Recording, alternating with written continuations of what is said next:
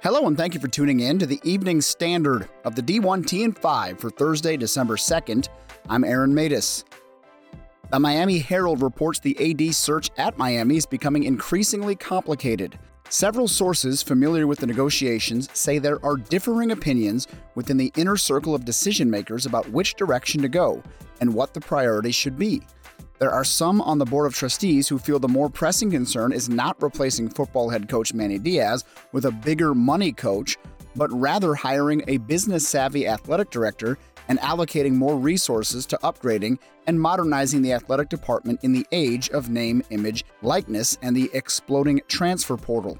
Meanwhile, the Action Network's Brett McMurphy reports multiple UMAD candidates have informed him that the search is a quote, mess McMurphy adds With more than 50 Board of Trustees and several donors involved, everyone is in charge, no one is in charge.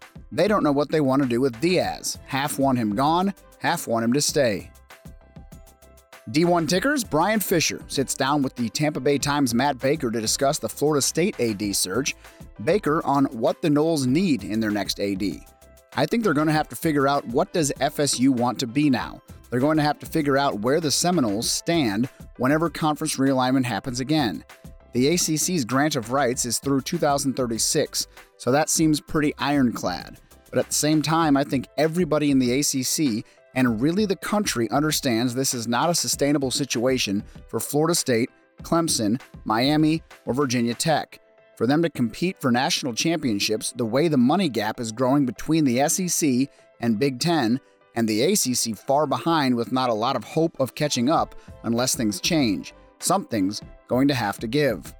On who may be the next FSU boss, Baker says Seminoles Boosters CEO Michael Alford is the obvious candidate and notes USF AD Michael Kelly is another name I would look at if I were Florida State. UC Santa Barbara AD John McCutcheon reflects on his time at UCSB as he prepares for retirement on December 31st. McCutcheon notes that the hiring of men's basketball head coach Joe Pasternak and women's basketball head coach Bonnie Henrickson and facilities upgrades are among the highlights of his tenure, particularly the improved practice floor and new chairbacks and video board in the Thunderdome, as well as the $5.25 million Arnold Tennis Center set to open early next year. On his decision to step away, McCutcheon said, I'm 69 years old. I've been at this for 45 years now in college athletic administration and 30 of those as an athletic director, and it just felt like the right time. Gaucho's deputy AD, SWA, Kelly Barsky, will succeed McCutcheon on an interim basis, and KEYT reports she is most likely to take over permanently.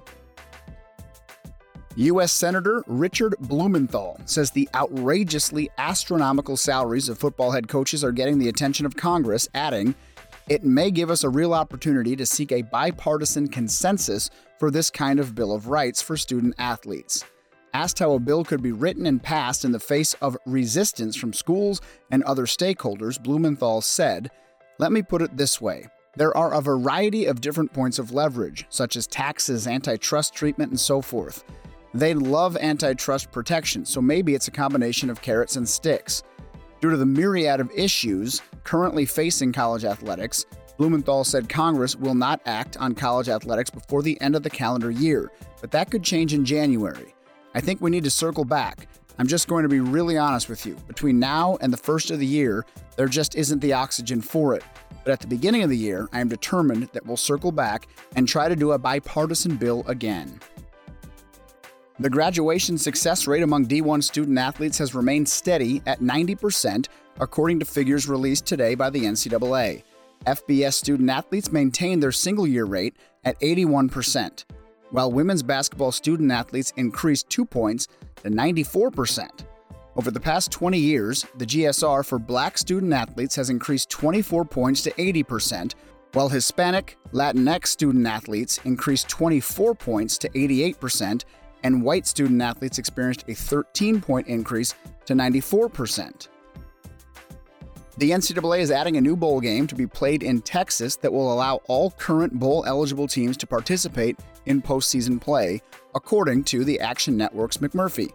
The date of the game, which will be played between two group of five teams, has yet to be determined, but McMurphy reports it is expected to air on an ESPN network.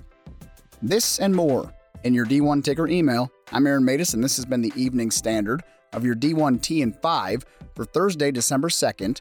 Thanks for listening. We'll talk to you again in the morning.